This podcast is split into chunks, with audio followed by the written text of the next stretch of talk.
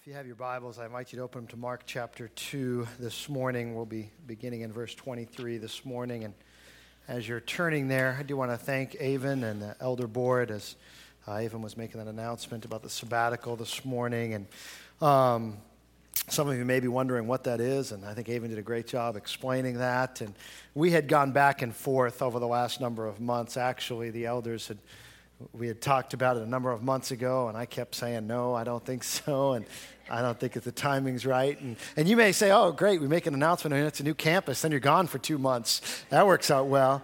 Um, and I thought about that too. Right? I thought this isn't the right time, and we're down on staff a little bit, and uh, Pastor Brian's already carrying a heavy load, and now I'm going to say, why don't you preach Sundays too? Um, and so I, I, you know, I understand all of that and thought about it. And we've talked about it, Pastor Brian and I, and the and what it comes down to is, and what a number of people told me, and what I probably already knew, and you know too, there's never a good time, right? There's always a reason not to do something when it comes to rest or stepping away from things. There's always a reason uh, that this isn't a good time for it. Um, and so, in, in really a step of faith and a step of reminding myself and maybe reminding you too this is the Lord's church. It's not mine, it's not built around a personality or a person. It's God's church, and uh, it's in His hands. And so sometimes it's good just to step back and say, you know what, God, things can go on without me. And uh, you've put in place uh, not just Pastor Brian and Lori, but elders and leaders and deacons and other, those of you that lead ministries, um, more than capable of seeing the ministry of Mount Hope in this church. Uh, I don't expect it just to be sustained, but move forward over the summer months, and I think it will. Um, and so we've got, you know, working on a plan for that. And Pastor Brian will be preaching most Sundays, but not all. We're going to get him some help to, to, preach a couple Sundays too. And so you'll hear some different voices as well uh, to kind of help carry that load. And if you didn't, I hope you caught the end of Avon's announcement. Uh, one service starting July 6th. Uh, I think that's the end of the major announcements for the month of June. Uh, hopefully, when we looked at the month of June, we said, how much can Mount Hope people handle? We're going to do a Family Life Center commitment. We're going to tell them about a new campus in Belmont. Pastor's going on sabbatical, going down to one service. Um, I think those are most of the major announcements for the month of June. Uh, hopefully, we can all process those and handle those well, and I think we will. Uh, but this, uh, again, sabbatical, we're going to talk about Sabbath today, and sabbatical is really an extended Sabbath, and I do see it as a gift. Uh, and I'm grateful for that and looking forward to how God's going to use it and what He's going to do. Um, and I don't feel I deserve it in any way. And we have received much more in ministry than we have given out. Wendy and I definitely feel that. I know Avon mentioned some of the things that are unique to ministry. But the truth is, we have really received much more than we, we give. And we're blessed by God to be a part of such a wonderful church and to uh, be a part of just what God's through, doing through us and through all of us here as a church. Uh, I do want to, I think somebody probably at some point said Happy Father's Day. Did somebody say that at some point? I, I, it's funny to me. I, um, you know, happy, it seems like on Mother's Day, we've probably said it like 12 times by this point in the service. Uh, but that's just the way it goes, Dad, sometimes. But I do want to say Happy Father's Day to the fathers out there. I want to remind you that you have an important role to play in the lives of children. And I know that's different depending on what season you're at and where you're at in life. And some of you have more time with your kids, and some of you may not have nearly the time you would hope to have with your kids, depending on the family dynamics and depending on what's going on. Uh, I know some of you uh, may be in a situation where you don't get to see your kids maybe as often as you would like, but let me encourage you that every moment with your kids is an influential one and carries more weight than you realize. Um, you know, one of the, this was brought home to me, one of the uh, TV shows Wendy and I watch, maybe you watch it, maybe you've heard of it, Deadliest Catch. I've uh, referenced it before. If you haven't seen it, Deadliest Catch is these crab fishermen on the Bering Sea, which, if you think about all the jobs in the world, like the, the real tough jobs in the world, being a crab fisherman on the, de- uh, on the Bering Sea has got to be one of the toughest. That's why they make TV shows about it, right? And they're out there, if you think of the, the worst place on earth you'd like to be, one of them's got to be in the middle of the Bering Sea off the coast of Alaska and Russia in the middle of winter uh, when there's a storm storm going on, and you're out there for weeks, and you're out there with these 800 uh, pound crab pots uh, that are tons, weigh tons when they're filled with crab. The wind's blowing, the waves are, you know, huge, and you don't sleep for 24, 48, 72 hours on these shifts on a crab ship. And you think these are going to be the toughest guys in the world, and many of them end up dying and giving their lives out there. And one of the things that strikes me about these captains as you learn their stories is how often these guys, these rough, tough, salty guys, will talk about their father. And many of them, their fathers have been dead for years, decades. And every time they come in off uh, a haul of crab fishing, you know, they stop by the spot maybe where their dad, they spread their dad's ashes. Or they talk about, I think my dad would really be pleased with this. Or I hope my dad's happy with this. Or I think dad's smiling down on us. And it just reiterates to me these guys, you know, these tough, salty captains of crab boats can't stop thinking about whether their dad would be happy with what they just did. And it just reminds me of the influence and the power of a father in a child's life. And so, if you're a father, um, you know, don't underestimate the influence that you have on a child's life. If you're not a dad, you have the opportunity to be a spiritual father to many kids uh, in this church and maybe throughout your life. Don't underestimate the influence of being uh, that father on someone's life. So I uh, just wanted to take a moment to say that. That's not really what the message is around, but I don't want Father's Day to go by without that reminder of the importance of that role um, in the life of children, in the life of our church. Mark chapter 2. I'm going to pick up on verse 23 and read through chapter 3, verse 6. We're going to talk about restoration today, talk about rest, talk about Sabbath today. Mark chapter 2, verse 23. It says this One Sabbath, Jesus was going through the grain fields, and as his disciples walked along, they began to pick some heads of grain. The Pharisees said to him, Look, why are they doing what is unlawful on the Sabbath? He answered, Have you never read what David did when he and his companions were hungry and in need? In the days of Abiathar the high priest, he entered the house of God and ate some of the consecrated bread, which is lawful only for the priests to eat. And he also gave some to his companions. Then he said to them, The Sabbath was made for man, and not man for the Sabbath. So the Son of Man is Lord even of the Sabbath. Another time he went into the synagogue, and a man with a shriveled hand was there. Some of them were looking for a reason to accuse Jesus, so they watched him closely to see if he would heal on the Sabbath. Jesus said to the man with the shriveled hand, Stand up in front of everyone. Then Jesus asked them, Which is lawful on the Sabbath? To do good or to do evil? To save life or to kill? But they remained silent. He looked around at them in anger and deeply distressed that their stubborn hearts said to the man, Stretch out your hand. He stretched it out, and his hand was completely restored. Then the Pharisees went out and began to plot with the Herodians how they might kill Jesus.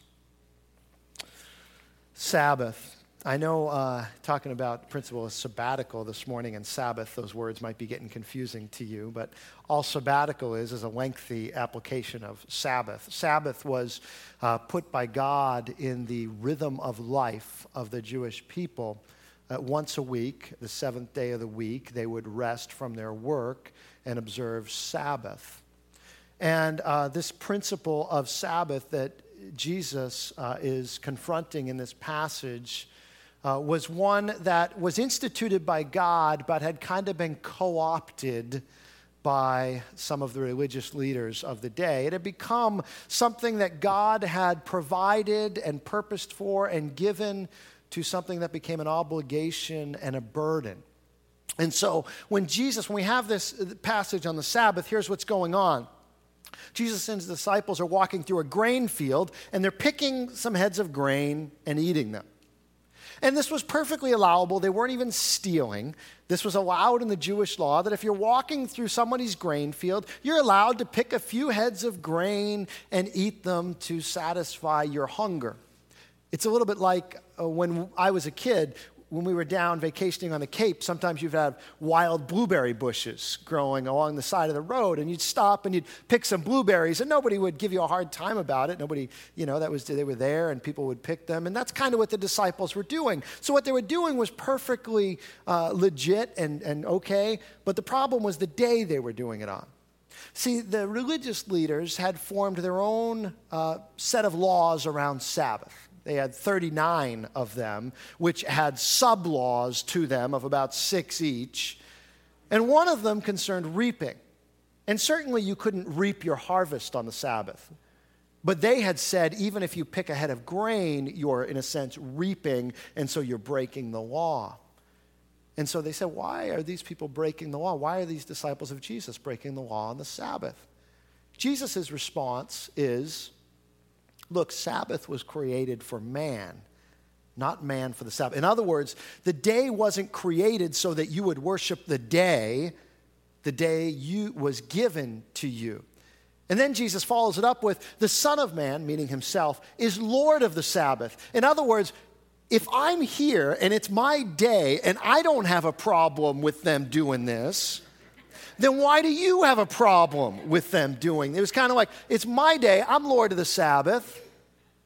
So, guys, maybe there's a problem with your laws and not with what these guys are doing on the Sabbath. What they had done is they had put policies in front of people. Policies in front of people. And then there's a second instance where he comes into a synagogue. Maybe it was the same Sabbath day, maybe not. Probably Mark kind of put these instances together because they both concerned the Sabbath. But it was, it was the Sabbath day. And there was a man with a withered hand. We don't know what happened. It could have been that way from birth. It could have been a disease. It could have been that a giant rock fell on it while he was working or something like that. But either way, his hand had been injured in some way. It, it was not functional. And he was in there on the, on the synagogue on the Sabbath.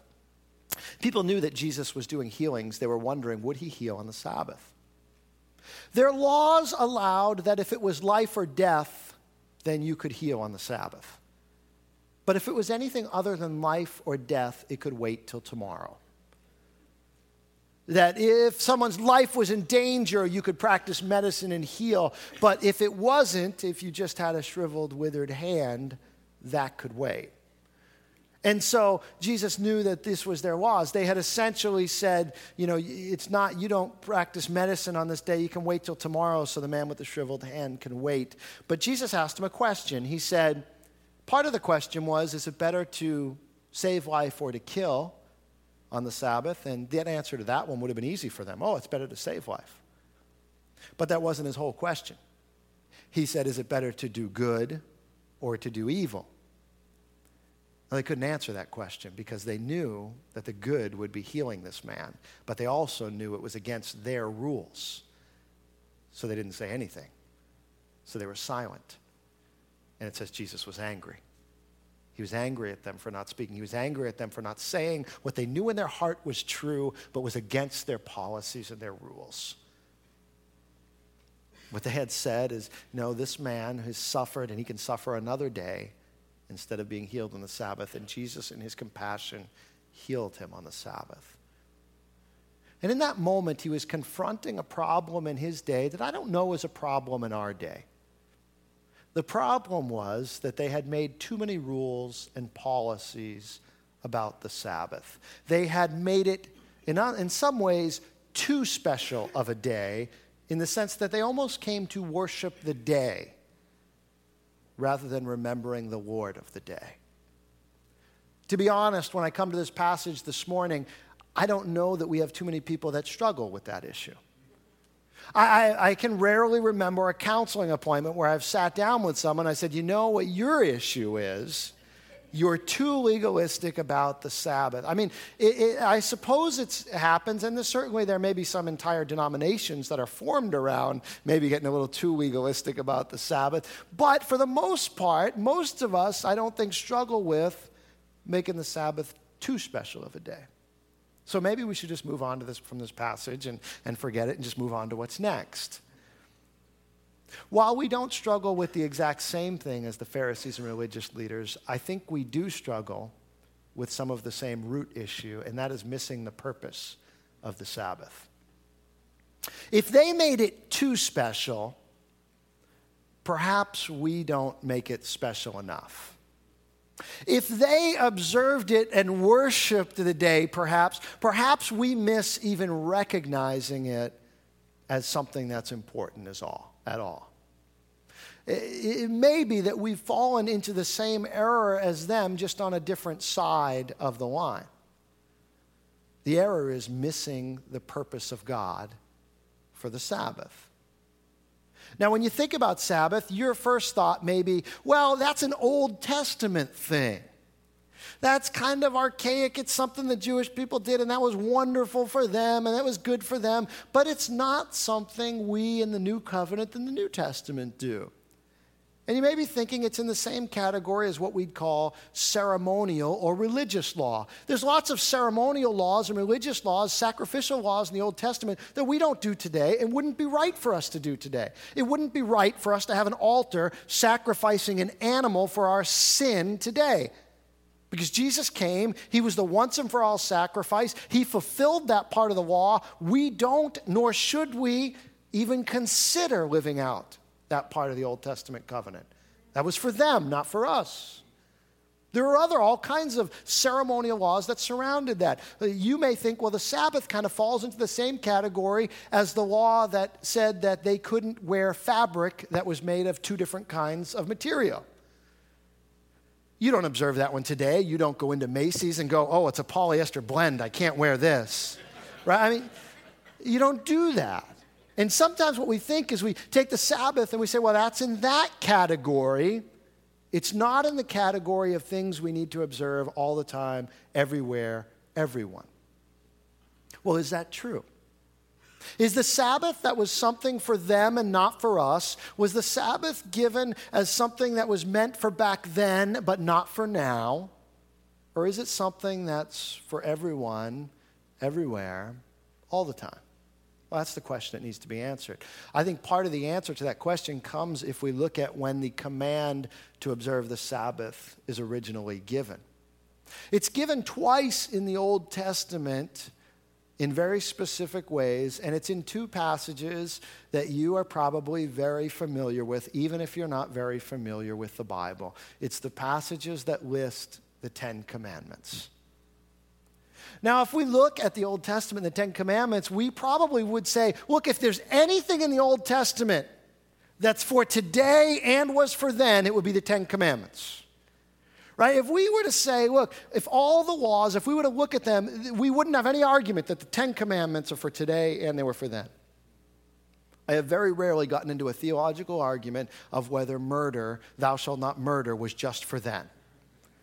I mean, things like thou shalt not murder, that, you know, we're, yes, absolutely. Don't commit adultery, don't covet, don't lie, don't steal. Yeah, we think that was for then, this is for now. Worship God with, you know, before anything else. Don't make any graven images. Absolutely, we're for that, no problem. Yep, honor your father and mother. Oh, we love that one as parents. Let's keep that one. We have that one. Let's do that all the time for everyone, and we're, we're for all of them.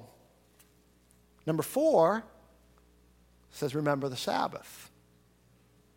Now, why is it that we would be tempted to say, yep, all nine of those are for today, but that one was for them back then? I mean, we may not say it even out loud that way, but maybe if we look at the way we live, we don't take as much time trying to observe or think about that one as some of the others. But the Ten Commandments, when they're given in Exodus, it says this Remember the Sabbath day by keeping it holy. Six days you shall labor and do all your work, but the seventh day is a Sabbath to the Lord your God. On it you shall not do any work, neither you, nor your son or daughter, nor your manservant or maidservant, nor your animals, nor the alien within your gates. Everyone gets to rest. For in six days the Lord made the heavens and the earth, the sea and all that is in them, but he rested on the seventh day. Therefore, the Lord blessed the Sabbath day and made it holy.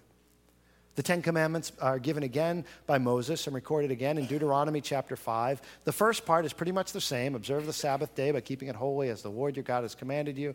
Six days you shall labor uh, and do all your work, but at the seventh day, the Sabbath to the Lord your God. On it you shall not do any work, neither you, nor your son or daughter, your manservant, maidservant, nor your ox, your donkey, or any of your animals, nor the alien within your gates, so that your manservant and maidservant may rest Remember that you were slaves in Egypt, that the Lord your God brought you out of there with a mighty hand and an outstretched arm. Therefore, the Lord your God has commanded you to observe the Sabbath day. Both lists of the Ten Commandments, both of them list remember the Sabbath. We would put our stamp of approval and say yes to everything else in them. And we may even say yes to the Sabbath, but do we observe it? Do we live it out? Let me talk about that for a minute. Why live out the Sabbath? Uh, you might have picked up on it that Exodus and Deuteronomy give two different reasons for observing the Sabbath. Exodus says, do it because God rested on the seventh day. It grounds it in creation. It says, look, God rested on the seventh day. After he had made all the earth, the sea, and everything that is in them, God rested. Why did God rest? Was God tired? Was God like, phew, that was a lot of work? Time to rest. I mean, no, right? None of us would say that, right? God's unlimited, God's omnipotent, God's all powerful. I don't think it's anything for Him to create our world and our universe.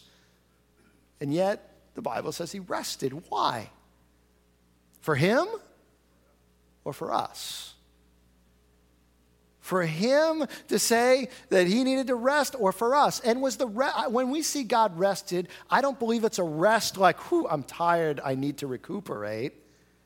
It's a rest like I am going to put down my tools, step away from my work, and stop working. I am going to rest from the work think the reason God rested is the same reason that parents will lay down beside their, their, their child to get them to fall asleep. Now, the parent may or may not be tired. They probably are. But they really, they lay down to get that child to say, okay, it's time to rest. Watch me rest and you rest. And then you hope that they sleep deep enough that you can kind of scoot out. Uh, but I think that's kind of like what God did. Watch me rest. Watch me step away and so you step away. It was grounded in creation. The second one in Deuteronomy chapter 5, it was grounded in liberation. To remember, you were slaves in Egypt, and I set you free. This was, a, this was a reminder of what the gift of Sabbath was. For 400 years, you were slaves. How, how many vacation days in the slave work plan? How, how many days off in, in the slave you know, benefit plan? Right? I mean, they were working because Pharaoh told them to work. And they worked every day and they made bricks and they did whatever Pharaoh told them to do. They didn't get any days off, they didn't get any rest. So when God takes them out of Egypt and puts them under Him as their master, He says, I'm a different kind of master. I'm a different kind of Lord. I'm not Pharaoh, but I want you to rest one day. I want you to step away from the work. I want you to recognize that I am a different kind of master and that you have been set free and that you have been liberated and you are no longer under that kind of slavery. Remember that I am the one that delivered you from that kind of slavery. And remember that you don't have to work seven days a week. In fact, I'm telling you not to. See, what what God knew, and I think what, what I know about you and what's true about me is the truth is there's a little Pharaoh in all of us. There's a little taskmaster living in all of us. You know, a little guy and maybe a Pharaoh hat. I don't know what Pharaoh wore as a hat, but, you know, living in all of us, telling you, telling me that if you stop working, you will die.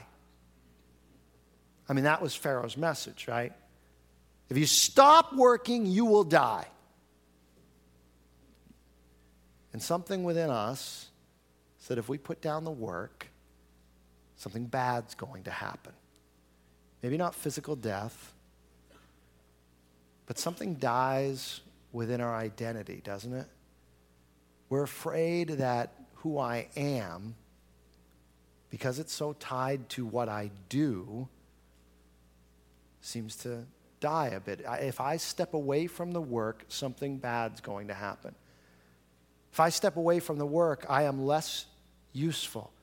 If I step away from the work, I am less needed. If I step away from the work, I am less valuable. It's something within us. There's a taskmaster that's within us that says, if I step away, I am less useful and valuable. There's something within us that says you are a human doing and not a human being. And Sabbath is there to remind you that you are a human being and not a human doing. That God has created you who you are in his image and loved you before you were able to do anything of any value or anything good. I heard one pastor, he reminded me of, uh, I never thought of it this way, but the baptism of Jesus. And when Jesus was baptized, it was at the beginning of his ministry. And when he came up out of that water, the voice from heaven, from the Father, said, This is my Son in whom I'm well pleased. This was at the beginning of Jesus' ministry. He hadn't done anything yet. And God said, I am well pleased with him. Do you feel God's pleasure when you haven't done anything for him? Can you come to the end of a Sabbath day and have accomplished absolutely nothing of value and significance that you could say, I did that, and know that God is pleased with you and loves you? Or do you have to have a widget or something that you have accomplished in that day to say, Look what I did, God? Look what I did. Aren't you happy? Aren't you pleased? Or can you do nothing? accomplish nothing of any value to this world. And in the eyes of this world, waste a day.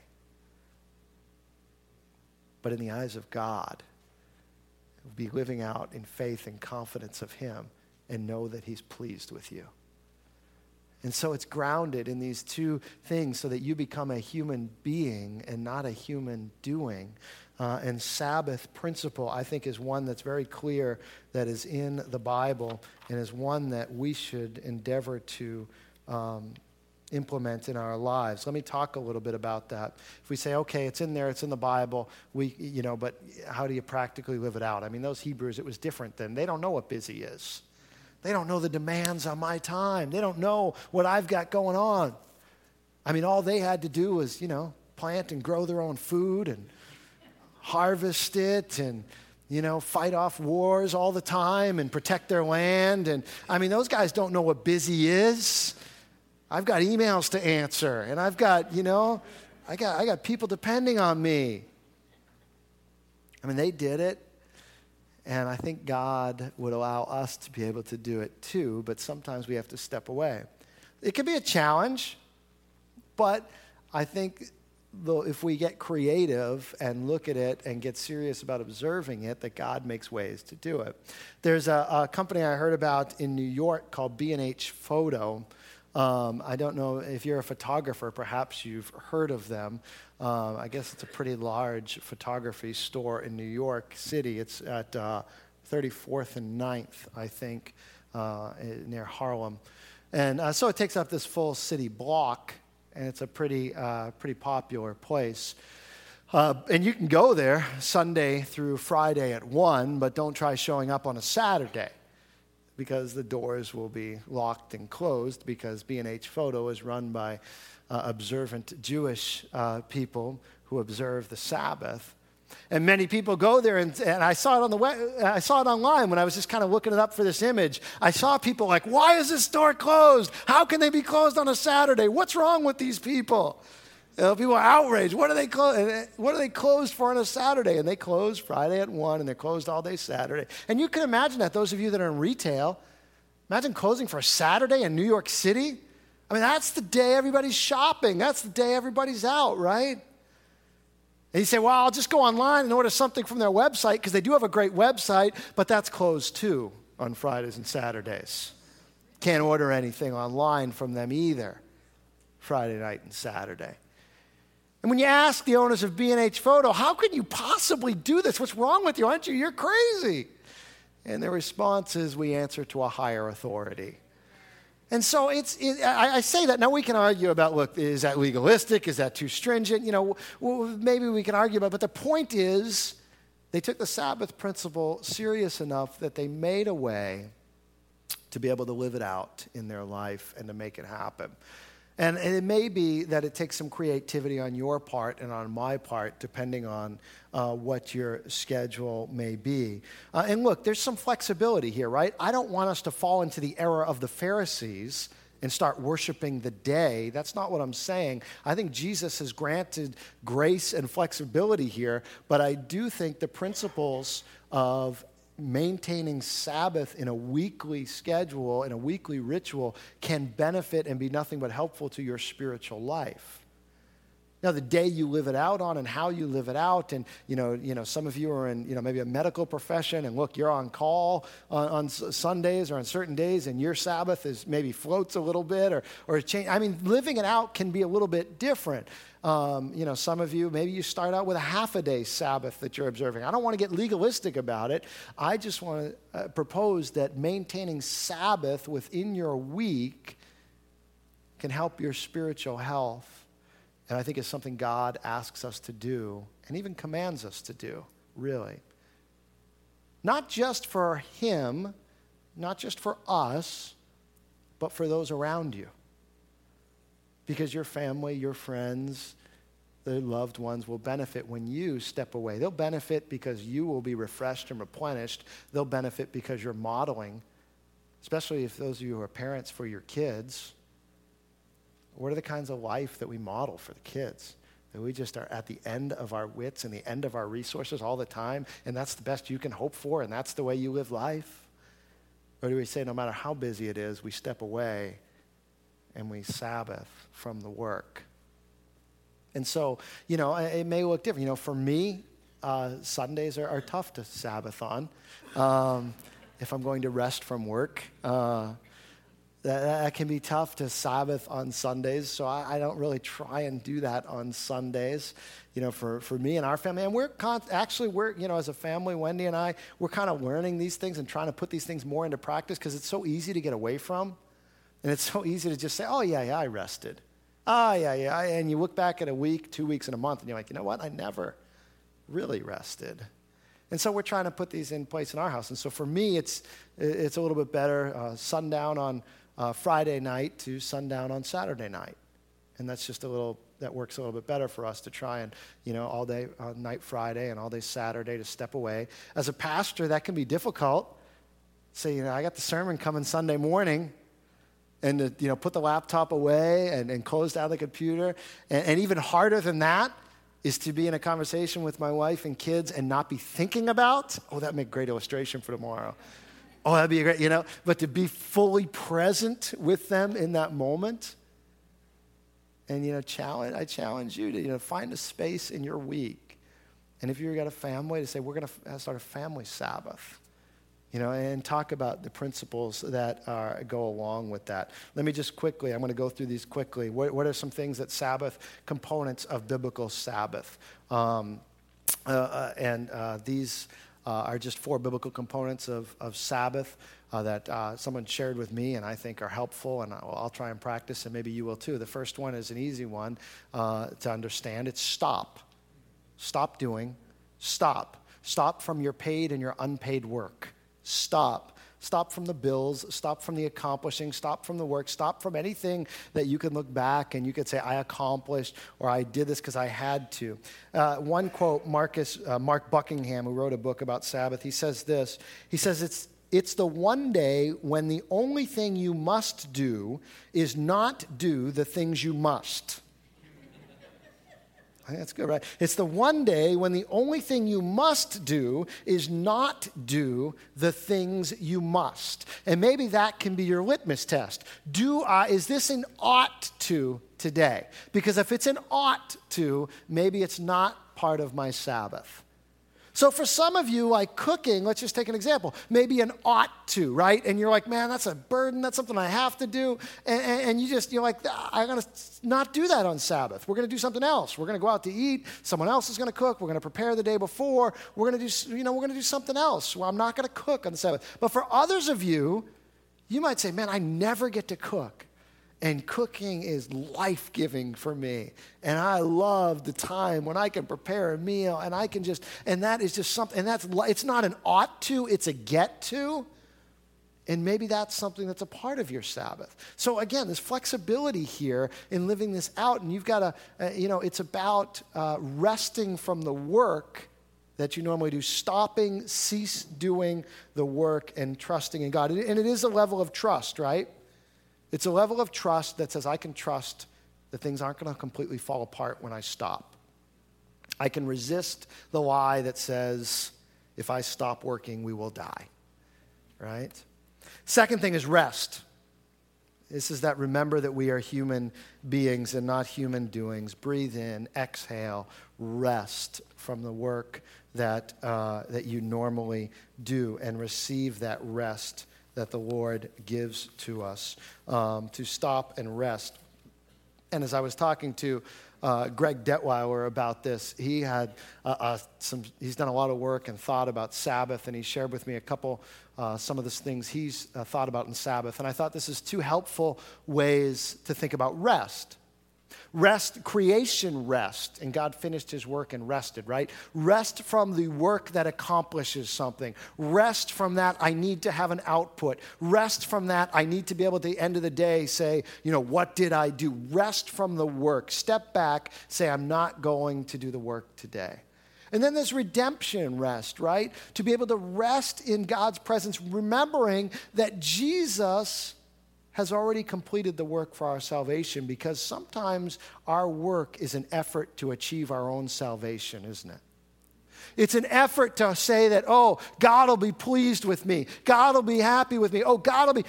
Redemption rest is the remembrance that Jesus accomplished the work. He finished it, and you are not the one who accomplishes your salvation.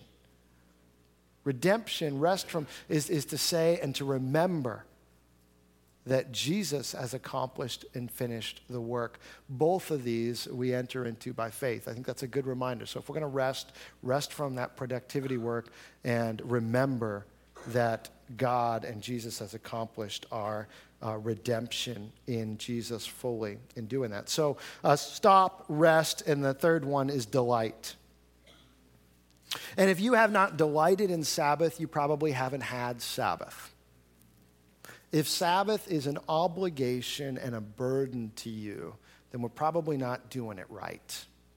So when I say Sabbath, I am not talking about you and maybe your family sitting around a table and, uh, and quoting scriptures at each other and staring at each other for 24 hours that's not, uh, that's not what I'm talking about. I, Sabbath should be a time of delight and enjoyment. If you're part of a family, it should be something your kids look forward to. It should be something that we as a family look forward to, that Sabbath time together. We created, we set that time aside uh, for us. Now, how you do that and what it is may look different. You know, Sabbath, maybe, you know, hey, we're, we're, we're going to start our Sabbath by, you know, going out for ice cream and, and making our own pizzas and, and you, know, uh, you know, whatever it might be. We're going to go to the beach, uh, you know, for our Sabbath. I don't know what it is, but it is resting from work. It is delighting in the presence of God and in the presence of others.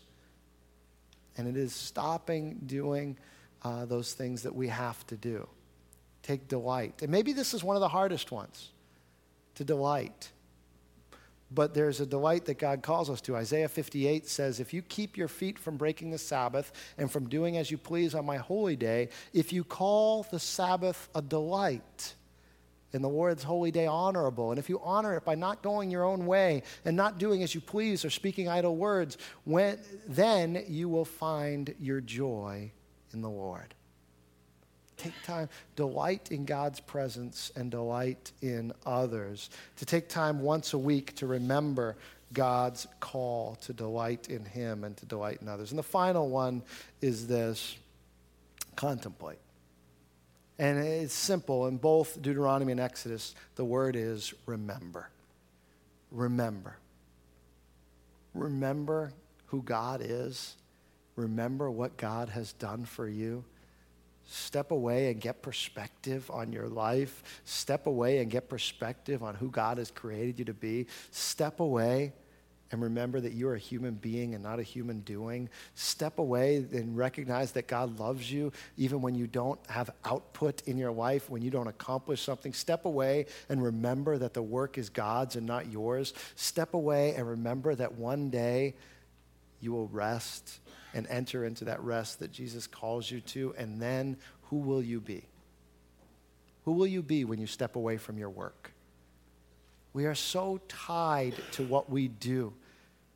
I don't think we need Sabbath less than the Jewish people did. We might need it more. We might need it more. You and I are so tied to what we do. If you don't think that's true, talk to someone who's been out of work for a while and how frustrating it is when the questions come. Every conversation that starts with, So, what do you do? Every conversation that starts with that.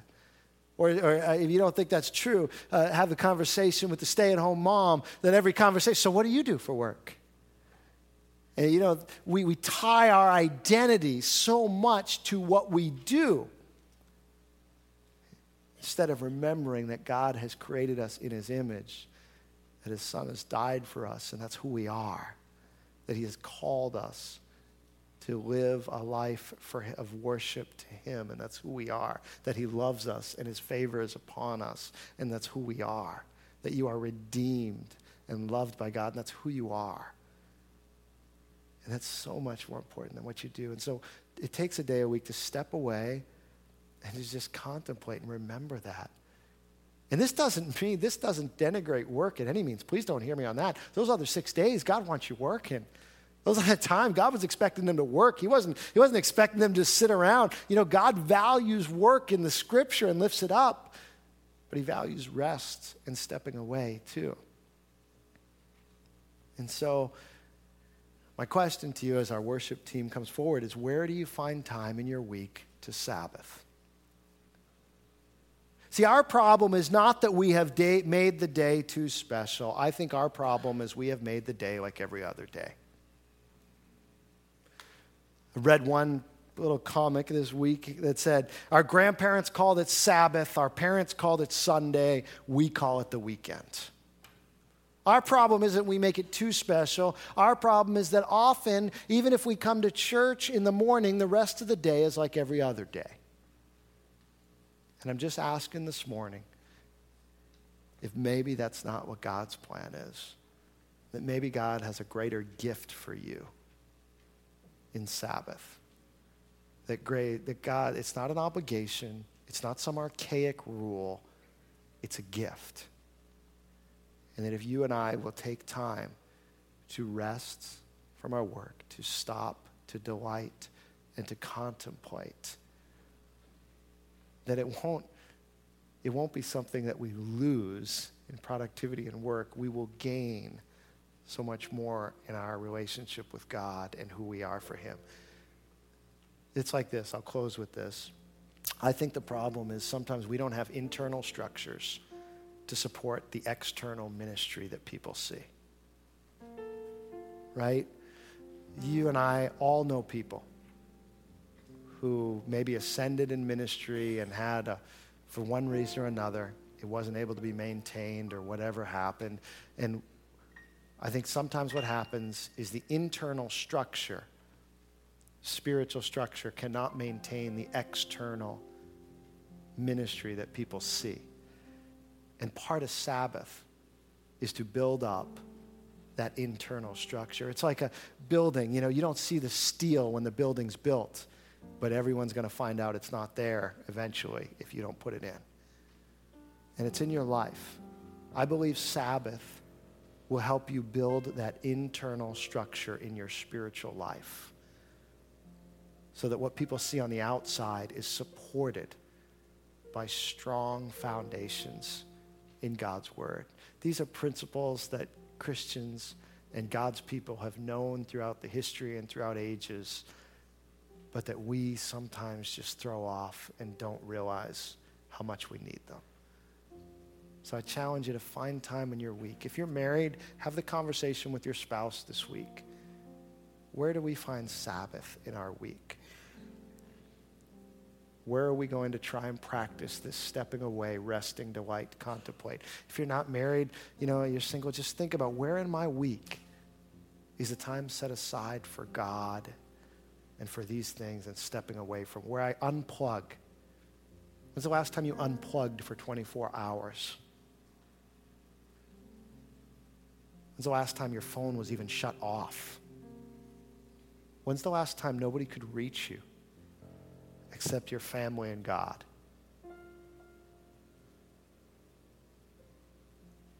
I think that's a gift we miss. I think that's a gift we miss.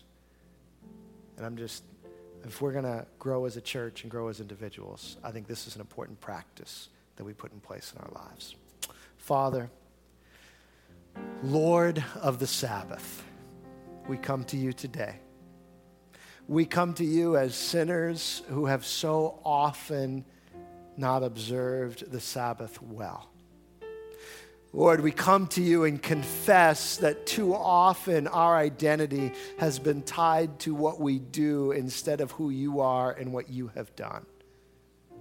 We come to you and confess that we are a busy, busy people, but not only that, that we kind of like it and we kind of take pleasure in it. And Lord, sometimes our busyness has intruded upon your plan and your purpose and your work in our hearts and in our lives. And so, Lord, I pray that you would help us to understand this concept and principle of Sabbath rest. I pray that you would help us to slow down, to be countercultural, to be different, to be willing to step out and, and follow you in this, to be willing to say no for no other reason than because we've said yes to you and your command. Not because we have to make an excuse, not because we have to come up with a reason, but just because we're yours and our time is yours. Lord, would you teach us, Lord of the Sabbath, would you teach us how to institute Sabbath in our lives? And also, Lord, as a church, how to be patient with one another and encourage one another in this discipline, Lord. Father, we thank you for the gift of Sabbath rest through Jesus Christ. We thank you that Jesus has said, Come to me, all of you who are burdened and heavy laden, and I will give you rest for your souls. Lord, one day we will have that eternal rest. May we today at least look forward to it by remembering it in our Sabbath rest once a week. In Jesus' name we pray. Amen. Would you stand as we close out our service?